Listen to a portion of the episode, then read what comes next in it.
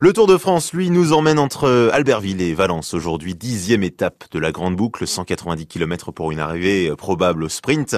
Avant d'entamer cette deuxième semaine, Kevin Blondel, on fait le point. Où en sont nos Français? Lui a toujours les dents aussi longues que lors de la première étape qu'il a remportée pour enfiler le maillot jaune. Julien Alaphilippe a depuis dit adieu au classement général dans les Alpes, mais il veut encore lever les bras en vainqueur sur ce tour. Je pensais pas que les écarts seraient si importants déjà après la première semaine dans les Alpes, ça c'est sûr.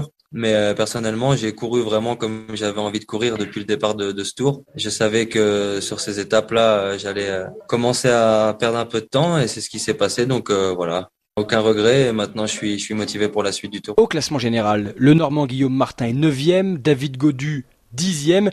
Le jeune breton est en forme et il compte désormais adopter une stratégie deux en un. L'idée c'est pourquoi pas regarder les étapes sur lesquelles les échappés peuvent aller au bout et on l'a vu, euh, on voit des Guillaume Martin, des Ben O'Connor qui ont eu des, des bonnes sorties et qui arrivent à faire des rapprochés au général tout en prenant les échappées. Donc euh, pourquoi pas rentrer aussi dans, dans ce système-là. Du côté de nos sprinteurs français, Arnaud Desmar et Brian Cocard n'ont pas passé l'obstacle de l'arrivée à Tignes dans des conditions dantesques. Ils sont arrivés hors délai et sont donc rentrés chez eux.